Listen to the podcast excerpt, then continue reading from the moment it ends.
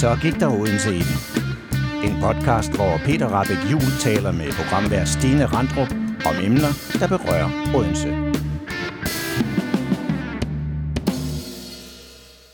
Onsdag den 22. november 2023 blev et flertal i Odense Byråd enige om en revideret aftale om en grøn mobilitetsplan.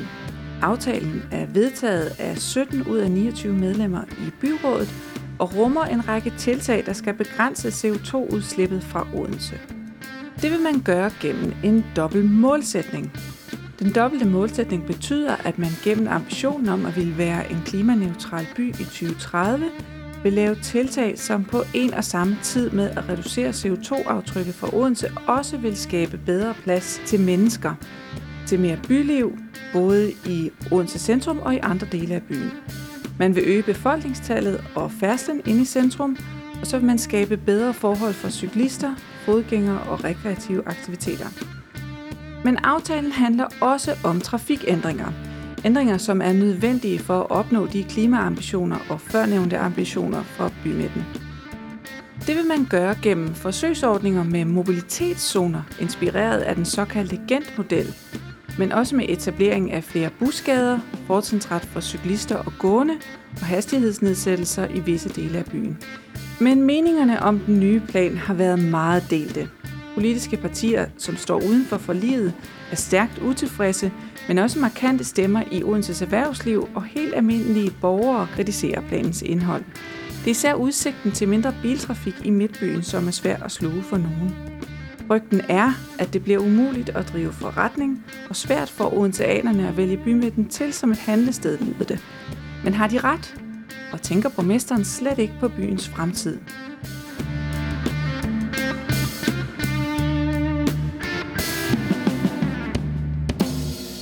Er du i gang med at afvikle den centrale del af Odense, Peter? Nej, det er i hvert fald ikke. Det er faktisk øh, helt omvendt. Den plan er en plan for, hvordan vi kan få 25 procent flere til at bruge bymidten. Samtidig er der 5.000 flere, der skal ind og bo i bymidten, så der kommer et mere solidt grundlag for byliv, for forretninger, for caféliv og, og andre øh, funktioner. Så den vil det modsatte. Samtidig skal vi også nå vores klimahandelplaner. Det betyder også, at der vil være færre, der kan køre igennem byen i en fossil bil. Der vil stadigvæk være adgang, og det er meget vigtigt for mig at sige, der vil stadigvæk være adgang for at kunne køre ind i byen og, og bruge den i bil, også efter 2030. Det er simpelthen en del af vores plan, at bilerne er en del af det. De skal ind og parkere i nogle af de fantastiske P-huse, P-kældre, vi har, hvor der i øvrigt, og der kan jeg godt reklame, der er faktisk rigtig meget plads i dem, modsat hvad, hvad mange egentlig går og, og tror. Så alle skal kunne komme lidt ind til Odense, og vi skal have flere til at bruge øh, byen. Det gør også, at vi skal give mere plads til cyklister og fodgængere, og dem, der bruger den, øh, den kollektive transport, fordi det gør, at vi kan få flere mennesker ind. Hvorfor er det nu, vi har behov for den her nye plan?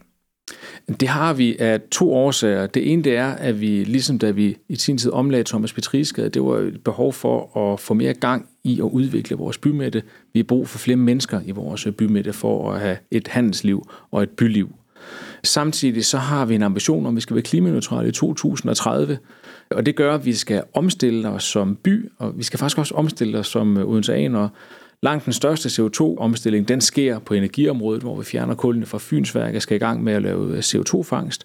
Men når man ser vores CO2-regnskab, der er ingen vej udenom at kigge på trafikken en meget, meget stor andel af vores CO2-udledning, den kommer faktisk fra trafikken af, og derfor så skal vi også finde 100.000 øh, ton.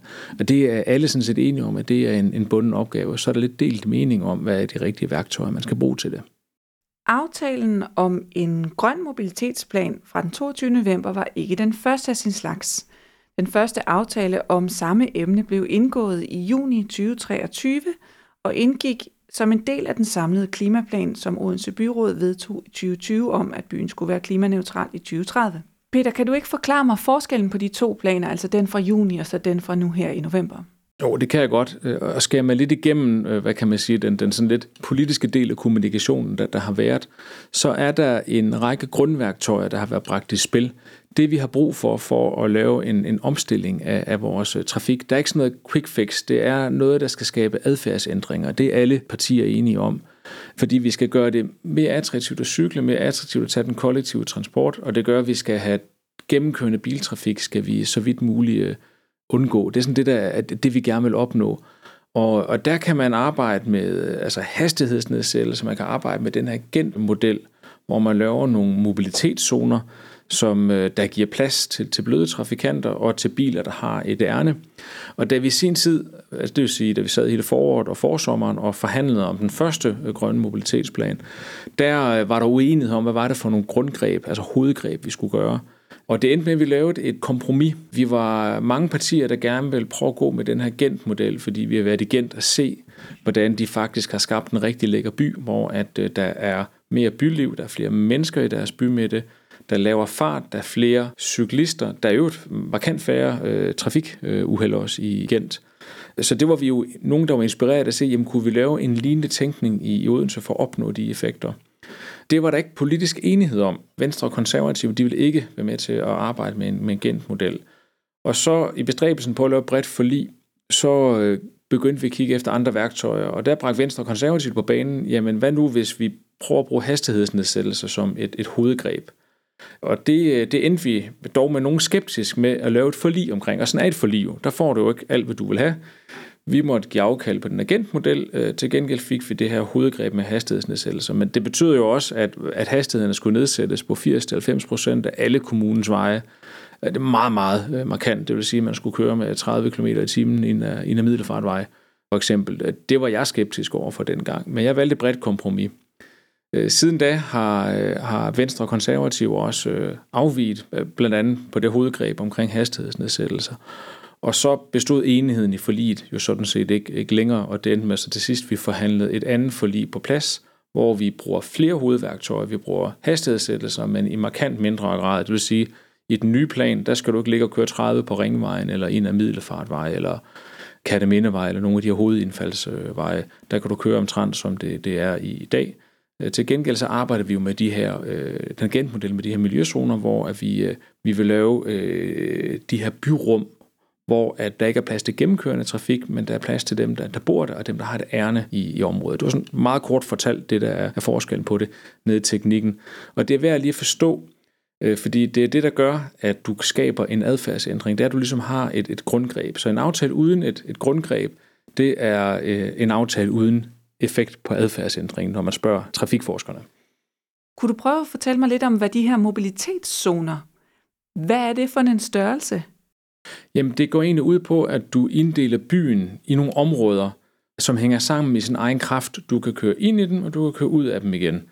Igen, der ligger de nærmest som sådan pizzastykker rundt om bymidten, så for alle verdenshjørner kan du relativt let køre ind og, og parkere, du kan ikke køre igennem zonerne, og det gør den gennemkørende trafik, den kører rundt om Gent. Så har man allerede der har man reduceret en, en, en væsentlig del af den trafik, som ikke har et ærne i bymidten, som bare fylder øh, ved det sted være. Til gengæld så er det muligt at køre igennem de her zoner, hvis du er på cykel, eller hvis du tager den kollektive øh, trafik. Så på den måde så er der nogen, der har en fordel af det. Og, og det lykkes igen. Det også lykkes i Leuven og øh, Barcelona og en række andre byer, hvor man arbejder med den her øh, mobilitetszone-tænkning. Øh, så det er ikke noget, vi, vi selv har fundet på.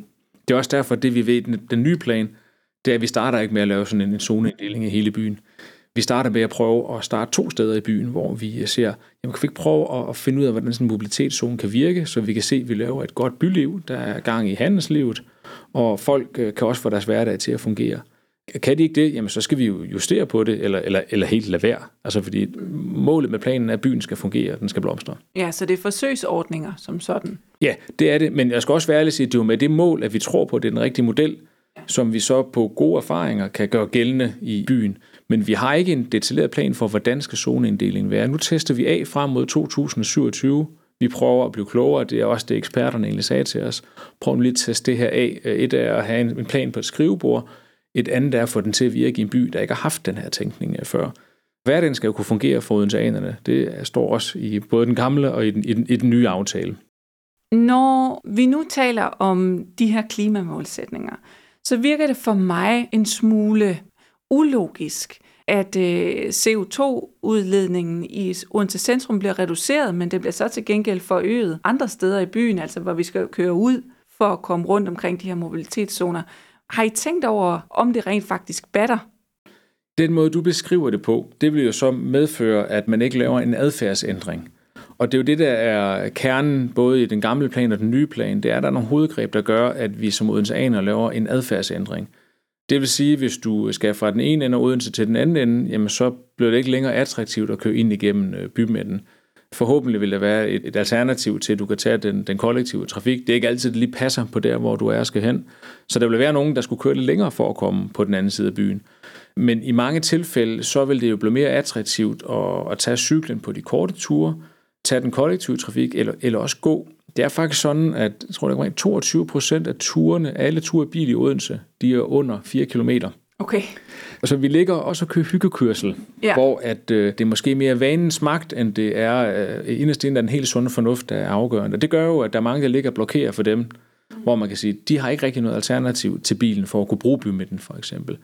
Altså, så på den måde, så skal vi jo skabe en adfærdsændring, så det bliver mere attraktivt at tage øh, cyklen. Det gør også at skabe bedre forhold. Det, at du sænker hastigheden øh, inden for Ring 2, som der sådan set både lå i den gamle og i den nye aftale, det er jo ikke på øh, emissionen for bilen. Det er jo det, at det bliver mere attraktivt og trygt at tage cyklen for flere. Ja. Og så lader man jo bilen stå, Ja. fordi det er nemmere at tage cyklen. Altså sådan er vi jo også som mennesker.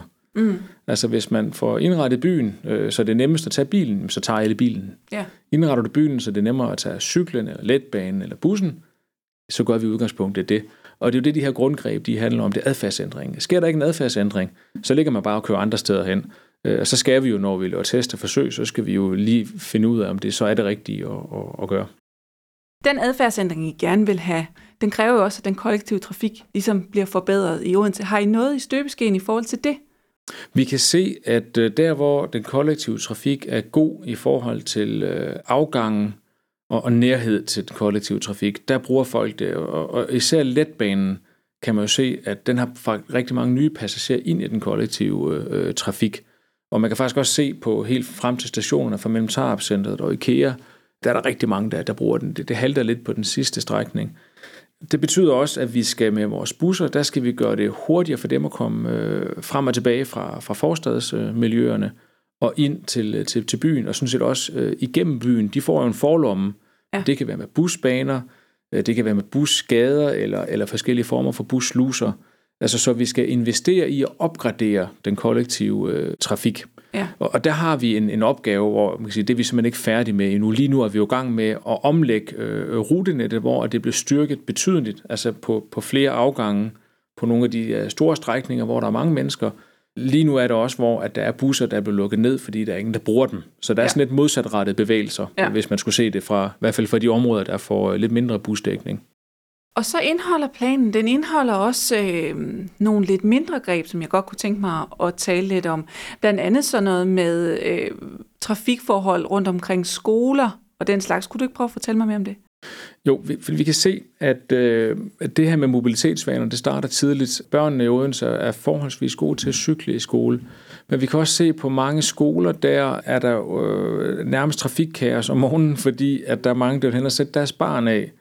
Det gør lidt, at øh, når der er trafikkaos, så er der færre, der tør at lukke deres barn ud på cykel eller til fods hen på skolen. Så det bliver sådan lidt selvforstærkende. Øh, der har vi faktisk på inspiration fra Munkebjergskolen, der har vi lavet sådan nogle øh, cykelzoner omkring byens skoler, hvor vi sådan skole for skole vil øh, gøre, at ved morgentid, der, er det ikke, der kan bilen ikke komme helt ind tæt på skolen. Til gengæld så er det så trygt at komme frem som fodgænger og, og cyklist, og det er simpelthen for at gøre det trygt og færdes til cykel. Og hvordan er erfaringerne fra Munkebjerg skolen? Altså har, har folk så ændret deres adfærd? det er i hvert fald blevet tryggere at komme øh, i skole til, til fods og, Ja. ja. og, og, på- og på cykel. Især de her mørke morgener, som vi har på den her tid, hvor at, øh, at det kan være svært at se, hvad der lige render rundt med en højde på, med tophue på 1,40 øh, og skoletask på, på ryggen. Det er simpelthen svært at se i, i, i et sidespejl.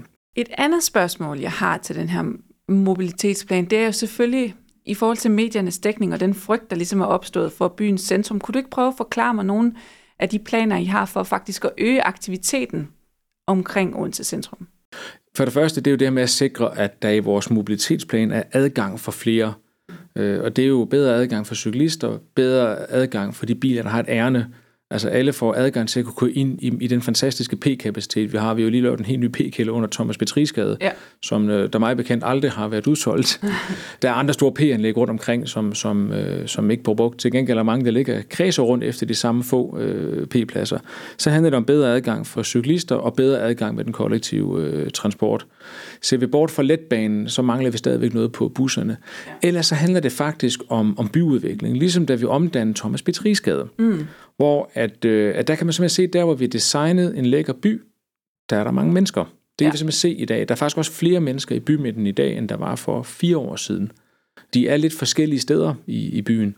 Så vi vil to ting. En, der skal være adgang til flere mål, der, er, der skal være 25 procent flere, der, der bruger bymidten, og så vil vi have 5.000 flere til at bo inde i bymidten. Og det gør jo, at vi skal have byudviklet nogle af de øh, arealer, vi har, som er dårligt øh, udnyttet inden for Ring 1. Øh, Noget af det er jo i gang på de arealer, der er oppe øh, på den gamle slagterigrund, er der ved at blive, blive bygget. Der er også plads til en hel del øh, boliger, men det er faktisk øh, omkring 3.200 boliger, vi skal have bygget i, i bymidten, eller erhverv, ja. som er med til at styrke underlaget. Jo flere, der bor i bymidten, jo mere underlag er der for forretninger og for, for byliv, som vi andre, der er inde en gang imellem, at vi, øh, vi har noget glæde os til, når vi, når vi er derinde. Thomas B. Trisgade-planen dengang havde jo også en svær start. Hvordan balancerer man som politiker behovet for at lytte til det, som øh, man får feedback på, samtidig med, at man er nødt til at have en sikker hånd på rettet, fordi, som du siger, vi skal have de her klimaambitioner i mål. det er jo det, der er hele humlen ved at skulle øh, drive og lede og være politiker i en, en by af Odenses øh, størrelse. Øh, du kan blive nødt til at lave en, en udvikling og løse de udfordringer, der er. Jeg er ikke så kun i tvivl om, at øh, det vil betyde enormt meget for, altså for oplevelsen af Odense, både for odenseanerne, øh, men også for omverdenen, at vi kan sige, at det der med klimaneutralitet, det vil faktisk vise som en stor by, at det kan vi, det kan vi løse. Øh, det vil simpelthen være et, et, et positivt image for, for byen, når vi lykkes med det. Men balancen er jo selvfølgelig at sikre, at du, du lytter, du har, har borgerne med til at indrette, hvad kan man sige, så meget som muligt af vejen hen til det. Og når vi har med trafik at gøre, det kender vi jo alle sammen. Jeg, jeg, jeg kan godt afsløre, jeg er tit selv siddet i min bil og bandet over, at der er nogen, der har ændret et øh, vejforløb øh, over de, de tosser, der er inde i, i kommunen. øh, så på den måde, så kan jeg også øh, transformere, når jeg sidder bag, øh, når jeg sidder bag rattet. Og sådan er det jo med, med, med adfærdsændring. Øh. Men jeg synes jo eksemplet med Thomas Petrisgade, hvor at vi også har en ambition, hvor at i starten var det, øh, var det jo også frygten for, at byen skulle lukke, mm-hmm. at vi ville kvæle butikkerne, Ja. at øh, folk ville øh, køre alle mulige andre steder hen og, og handle, at det var det, der, der ligesom skulle gøre det. Og vi kunne se, at efter Thomas Petrisgade er lukket, vi har lavet by, der er flere mennesker derinde, der er faktisk også flere, der kører ind Ja. ja. øh, til, til den del af, af byen. Og det er fordi, vi har designet byen til byliv og ikke til gennemkørende trafik. Altså på den måde, så får du lidt den by, du designer.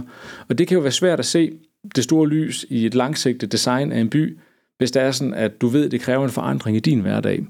Altså, Så det første, det er jo i virkeligheden, vi skal jo kigge helt og se, jamen, hvad er det for en forandring, vi vil lave for den enkelte, så skal vi kommunikere den del. Ja. Og det vil jeg jo gerne kunne sige nu, men så langt er vi simpelthen ikke i, i planen endnu.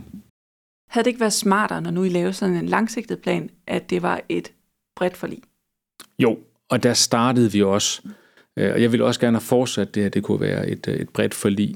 Men øh, Venstre og Konservativ var helt åbenlyst ikke enige i den aftale, de selv havde skrevet øh, under på. Og til sidst, så, så kan man jo ikke være med i en aftale, hvis man ikke er, er enig i det indhold, man har skrevet under på. Og derfor har vi lavet en, en, en ny aftale. Jeg der da allerhelst håbet, det kunne være bredt. Men omvendt, så synes jeg jo, indholdet og målet af en aftale må være det vigtigste for, for Odense. Og det er en bedre aftale, den nye, både for klimaet, men så sandelig også for byudviklingen i, i Odense og i Midtbyen. Når I siger, at ambitionen for den her grønne mobilitetsplan, det er, at vi skal have 5.000 flere til at bo inde i Odense Centrum, vi skal have flere handlende derind, og vi skal sådan set byudvikle, byudvikle, byudvikle. For mig lyder det lidt som om, at I kommer til at prioritere nye odenseaner, eller tilflyttere frem for de eksisterende odenseaner, som kommer til at have en del besværlig fremgang om at komme fra en ende til den anden ende af byen. Jeg kan godt forstå spørgsmålet. Det, det som vi er optaget af, jeg er optaget af, det er, at vi sikrer, at der er grundlag for byliv. Og det gør, at der skal være kunder, der skal være nogen, der bruger butikkerne, der skal være nogen, der bruger restauranterne, og, og de funktioner, der er i, i bymidten, fordi ellers så lukker de. Det gør, at vi øh, kan være nødt til at få flere til at bo inde i bymidten. Så på den måde, så for at sikre, der er liv i de funktioner. Der bor ikke så mange mennesker i bymidten i Odense, som der gør i for eksempel Aarhus eller i, i Aalborg, som jo faktisk er lidt mindre end, end Odense. Ja. Og så handler det samtidig om at give adgang for flere, men adgang for flere på andre mobilitetsformer end benzinbilen, fordi der skal være færre ture i benzinbil. Og øh, det betyder ikke, at der ikke kan være benzinbiler i byen efter 2030. Det vil der også være. Så det handler om at komme ind og parkere i en konstruktion. Og det vil jo være til glæde for odenseanerne, men hvis vi lader sig lidt på spidsen, hvis vi lader alle odenseanere gøre, som man gør i dag, køre ind og blokere byen for, for gæster udefra på gennemkørende trafik, jamen så får vi ikke flere ind, der bruger byen. Kræver det ikke lidt is i maven for de erhvervsdrivende inde i Odense Centrum lige nu med den her plan? Det, det jeg er optaget af, det er at sørge for, at der går kunder forbi øh, butikken, der er kunder i midtbyen. Det er også derfor, jeg gerne vil have flere ind at bo i midtbyen. Jeg vil gerne give plads til, at der er flere, der kan komme ind og bruge bymidten, blandt andet på, på cykel. Og øh, samtidig skal der være plads til at kunne komme ind og parkere. Øh, det kan vi jo se det op ved Thomas Petriske, hvor vi har designet en lækker by øh, på menneskenes præmisser, og bilen er under jorden. Der er masser af mennesker. Øh, samtidig set er der flere mennesker i bymidten, end der var for fire år siden. Øh, Kongensgade, der er det lidt sløjt. Det skal vi virkelig være øh, opmærksom på. Så det vi kan gøre, det, og det er også det, vi måler den på, det er, hvor mange bruger byen. Og jo flere, der bruger byen, så er det jo op til butikkerne at få dem ind i butikkerne. Det tror jeg ikke, jeg som borgmester skal blande mig i, hvad der er det rigtige, der skal være inde på den, på den anden side af, af butiksdøren. Vi kan sørge for, at der er et flow af mennesker, og det er det, der er ambitionen med, med, med den her plan. Færre kommer til at køre ind enkeltvis i dieselbilen, flere kommer til at bruge byen på cykel, eller med kollektiv øh, transport, men alle vil kunne få muligheden for at kunne ind og parkere, hvis man har et ærne, og ingen skal ikke at køre igennem. Men det er jo så, så også lidt svært at flytte ind, ind i midtbyen. Der kan du ikke flytte ind med en flyttekasse på cykel, vil jeg bare hilse at sige fra en, der har prøvet det. Ja, men det er jo ikke sådan, byen bliver jo ikke lukket af. Det er jo sådan en, en, en frygt, jeg kan godt kan forstå, der, der kører og også bliver brugt og misbrugt lidt i den politiske øh, retorik. Der vil stadigvæk være biler i midtbyen. Vi taler ikke om en bilfri øh, bymidte, det vil jeg godt øh, understrege. Øh, så der vil være adgang. Der er også håndværkere, der skal kunne ind og kunne, kunne lave arbejde i byen, og alle de der ting skal vi give plads til, og skal vi få få løst. Øh, det handler dybest set om, hvad vil vi bruge øh, pladsen på, der hvor vi har lidt af den, og det har vi jo tættere vi er på bymidten. Vil vi bruge den på at lave byliv og give plads til mennesker, eller vil vi bruge den til, til overfladeparkering? Jeg vil gerne spørge lidt til ændringen, forskellen der er i den gamle grønne mobilitetsplan og den nye, nemlig at I har fjernet nogle af hastighedsnedsættelserne på visse strækninger af byen. Hvorfor har I ændret det? Øh, det er fordi, jeg synes det, med det var for vidtgående. Og så da Venstre og Konservativ, der var insisteret på, at det skulle være hovedgrebet i den gamle aftale, de også selv begyndte at stille spørgsmålstegn ved det. Så holdt aftalen ikke længere. Det ville simpelthen være for vidtgående at skulle have hastigheden ned på 30 km i timen eller 40 km i timen på middelfartveje, på ringvejen og nogle af de her fordelingsveje, der er i, i byen. Fordi det er jo det, der gør, at du kan komme øh, ind til byen. Mm. Vi vil simpelthen flytte langt væk fra resten af omverdenen, hvis vi gjorde det der. Det er simpelthen for vidtgående. Hastighedsnedsættelser er gode der, hvor at vi er i et tæt by. Der er mange mennesker, der bor sammen. Fordi når du får hastigheden ned, så får du trygheden op for, for cyklister, øh, især de små og de, de gamle. Det betyder enormt meget, at man ikke føler, at man bliver presset imellem øh, biler og kantsten, at du har cykelstier og cykelbaner. Ja. Øh, og derfor er det godt at gøre, når du er i tæt by og beboelsesområder. Øh, så det ligger også inde i den nye plan. Men med de markante hastighedsnedsættelser på ringvejen og indfaldsveje, det må vi tage ud i den her plan. Det sidste, jeg gerne vil spørge dig til, Peter, det er, hvad skal der ske nu? Altså, nu har I vedtaget den her plan. Hvad sker der så fremadrettet? Jamen, der sker det, at vi, vi for det første, så er vi jo enormt dialogsøgende lige nu i forhold til omverdenen. Jeg har allerede haft øh, møder og samtaler med flere fra erhvervslivet af. Lige om lidt skal vi nedsætte et partnerskab med beboere og virksomheder og foreninger i Skibuskvarteret, som skal være et af de her områder, hvor vi skal prøve at teste en, en mobilitetszone. Og så går vi egentlig i gang med det med, med åbne øjne og med, med, med åbne ører. Prøv at se, om vi kan få, få bylivet øh, til at fungere, vi kan få de rette mobilitetsformer øh, øh, frem, så vi kan sammen med borgerne kan vise, at det her det kan fungere. Og så skal vi jo tilpasse øh, undervejs. Der er også en række andre prøvehandlinger, vi tager fat på. Vi går også i gang med at kigge på hastighedsnedsænkelser i, i, øh, i første omgang i boligkvarter inden for, for Ring 2, men øh, lige så snart vi er på plads, øh, også mere generelt inden for Ring 2, så vi får, får fredeliggjort det og får gjort plads til, til cyklister og bløde trafikanter. Det var et par eksempler. Men ellers så skal man nu læse aftalen, for der ligger rigtig mange øh, altså konkrete elementer, som der bliver arbejdet med. Vi skal også i gang med at lave busbaner og alle de her ting, og vi skal bygge et nyt rutenet op for den kollektive øh, transport, så vi kommer ikke til at mangle ting, og det skal man også huske på, at øh, det er først i 2030, at aftalen skal være fuldt indfaset. Vi kender ikke den endelige udformning af modellen endnu. Nu tester vi af frem til 2027, og så beslutter vi en endelig Odense-model for, hvordan at vi vil afvikle trafikken og, og, og mobiliteten med udgangspunkt i en Gent-model. Ja. Og så implementerer vi frem mod 2030.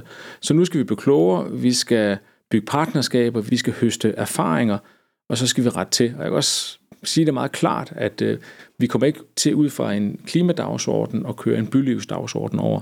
Omvendt kommer vi heller ikke til at lave en bylivsdagsorden, der er baseret på fossile biler, mm. fordi så ødelægger vi klimaet. Så det er den balance, vi skal, vi skal finde. Så den dobbelte målsætning er sådan set også i, øh, i det, vi skal ende ud i? Den følger vi op på hvert år, ja. og, og er der noget, der kommer ud af søg på byliv, så justerer vi. Kommer der noget, der kommer ud af søg på klima, så justerer vi. Så på den måde er det jo øh, en grøn mobilitetsplan, øh, er, er ikke sådan en plug-and-play-manual, det, det er i virkeligheden sådan en, en, en, en ramme til forandringer på nogle givende værktøjer, som vi skal have til at fungere sammen med rigtig mange mennesker. Mm. Jeg kan i hvert fald sige, at jeg er blevet en del klogere i den her snak. Tusind tak for din tid, Peter. Det var så lidt.